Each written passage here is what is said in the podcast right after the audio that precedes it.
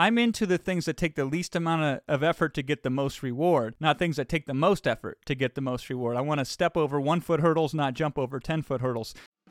Hey, it's Jason Fladlien here. You're listening to The Jason Fladlien Show, where I'll be sharing everything from sales and webinar tips to improving productivity and reaching your infinite potential.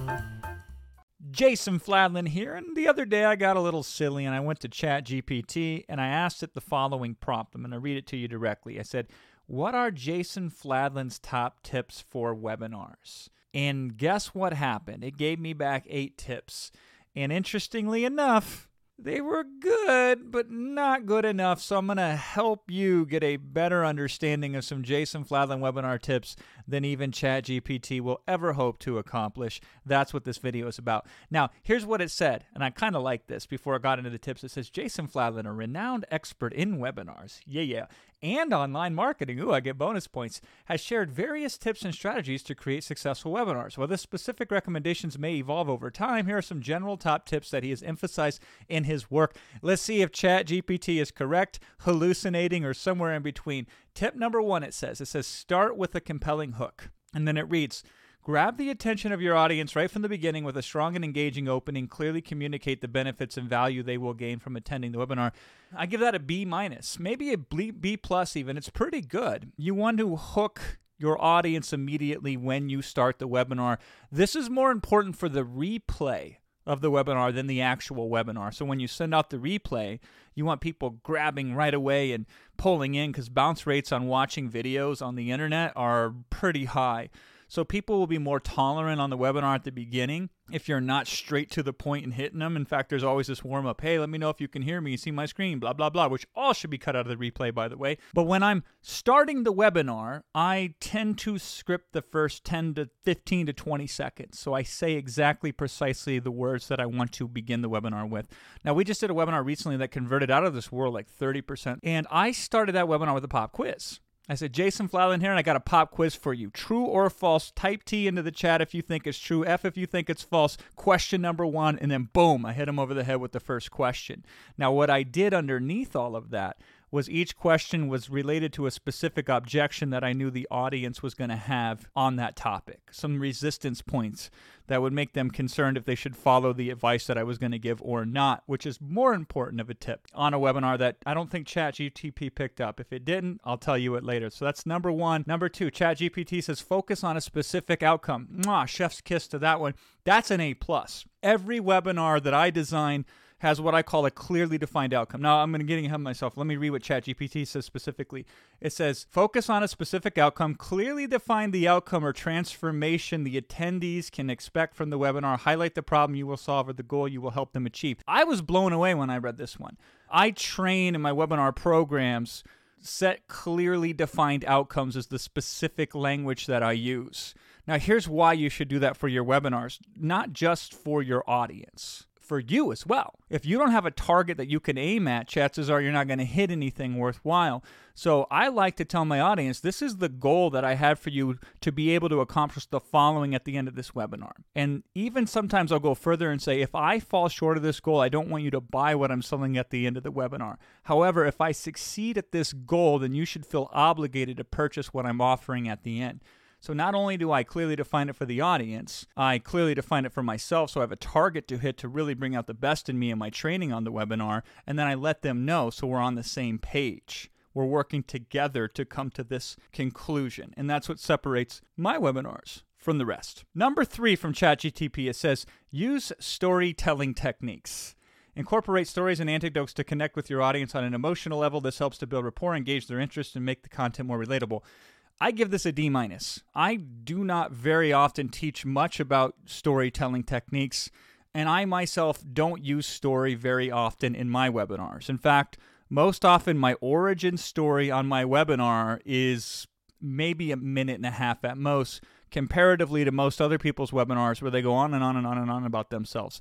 I know what is going to impress my audience the most is my ability to communicate to their needs, to their limitations, to their issues vis a vis the content that I'm talking about.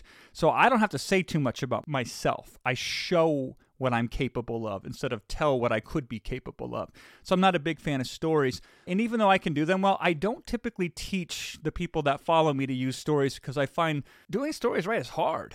It takes too much effort. I'm into the things that take the least amount of, effort to get the most reward, not things that take the most effort to get the most reward. I want to step over one foot hurdles, not jump over 10 foot hurdles. And so we generally don't focus too much on story. It is a tool in the toolkit, of course. I can bring it out if I want to, but oftentimes I don't place much emphasis. So Chat GPT misses the mark completely with that one. Let's look at the next one. Number four, it says provide valuable content Ensure that the content you deliver during the webinar is informative, practical, and actionable. Share valuable insights, strategies, and tips that your audience can immediately apply in their own business and lives.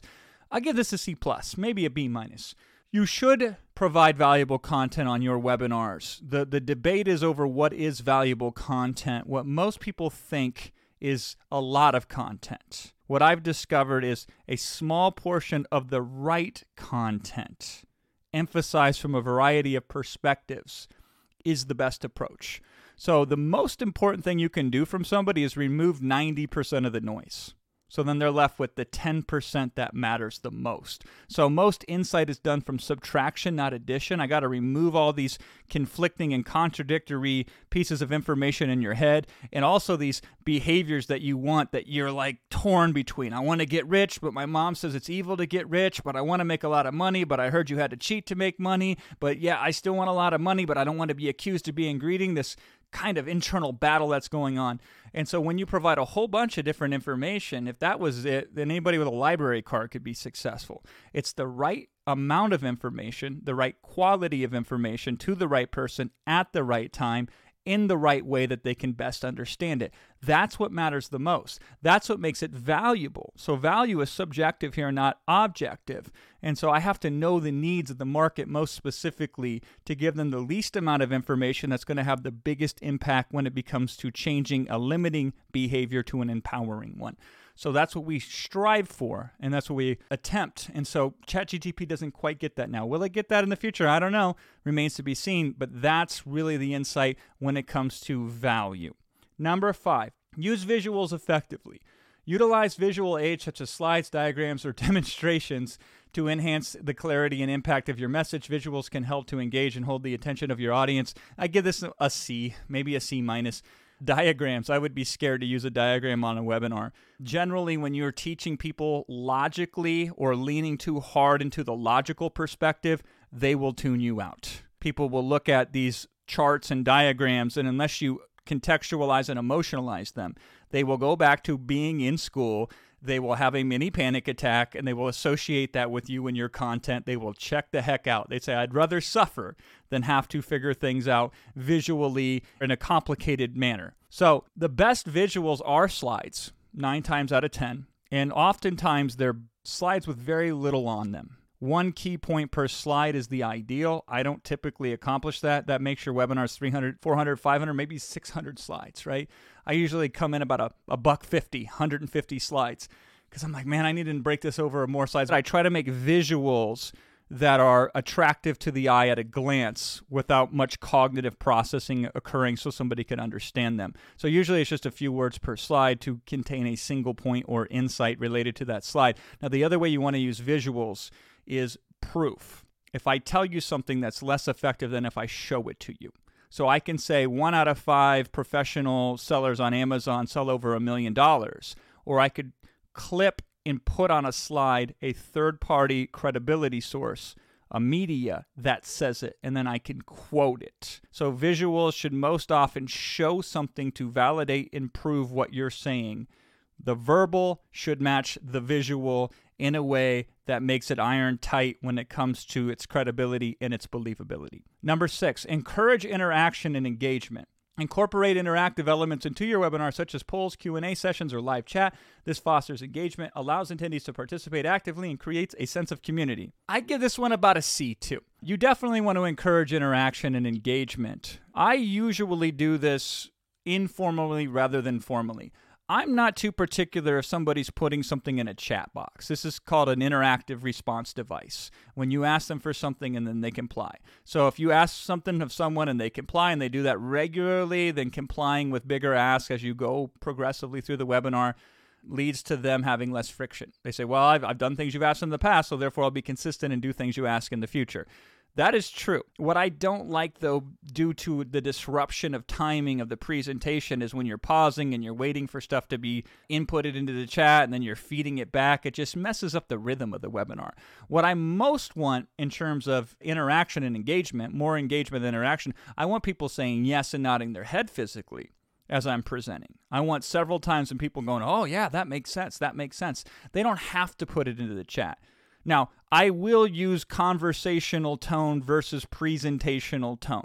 So I will speak to the individual and I will ask them for feedback, whether they put it informally or think it in their head. I don't care. And that keeps it conversational. It feels more interactive in that regard. So I might say things along the line too is even if you're at the beginning of the journey or you've been doing this for a while, what you'll discover is yada, yada, yada. So I'm speaking to the individual, but I'm addressing the crowd at the same time. So whether you started or you've been here a while, who does that get? Everybody, right? If you see success right away, or if it takes a little bit longer, What's important is, and I'm speaking to both audiences, people who are wanting and needing an immediate result and those that are more likely just to be consistent and plug away at it. That's how we create engagement. That's how we create interaction. We will do not Q&A sessions. By the way, if you're selling something, never call it a Q&A session because then the frame is you ask me questions and I answer them. Instead, we call them like fireside chat. We're going to come and figure out if you should buy this thing or not. That's often how I frame it. So ask the questions to help you determine if you should say yes to this offer or no to this offer. They're never Q&A sessions. I haven't used a poll in years. Polls are okay. They typically take too much preparation ahead of time and again, they disrupt the flow. So I don't use polls very often. They're an okay device. But the best thing you can learn is to communicate in a way where people feel like you're having a two way dialogue, even though it's you presenting to everybody. Number seven, offer a clear call to action. At the end of your webinar, provide a clear and compelling call to action, whether it's uh, signing up for a program, purchasing a product, or taking a specific next step. Make it easy for attendees to take action and continue their journey with you. I give this a B minus. You should have a clear call to action. What they're missing here is it should be repeatedly given. So if you analyze my webinars, I'll typically do 20, 30, maybe 40 calls to actions throughout those webinars. So the first call to action is essentially here's the name of the product, here's what it's about, here's the investment, go here and sign up. And when you sign up, here's the first bonus you get. Now go and sign up. Here's the second bonus you get. Now go and sign up. Here's the third bonus you get. Now go and sign up. Then we'll take in and we'll look at the chat and we'll go back and forth. We say, oh, well, so and so is asking about blah, blah, blah. Well, here's the answer to that. And if that makes sense to you to help you sign up, here's where you go to sign up, right? You'll say, you know, by the way, we have more information about that at this URL. So while you go here to sign up, you can reference and see that. And so we are doing repeated calls to action for people to sign up. And I don't think you can overdo it. So it's always like insight, call to action, value add, call to action, objection handled, call to action. Number eight, practice and refine. Practice your webinar delivery to ensure a smooth and confident presentation. Pay attention to timing, pacing, and clarity. Gather feedback from attendees and analyze the performance to identify areas for improvement. I don't really practice, I never have for a webinar, maybe a little bit. We practice in the field. So the idea is to get in front of audiences as much as you possibly can and work it out that way and we do a lot of post-morteming. So after the webinar is done, what went right, what could be improved? What did we thought was important that ended up not being important? And what did we neglect that wasn't important that we shouldn't have neglected?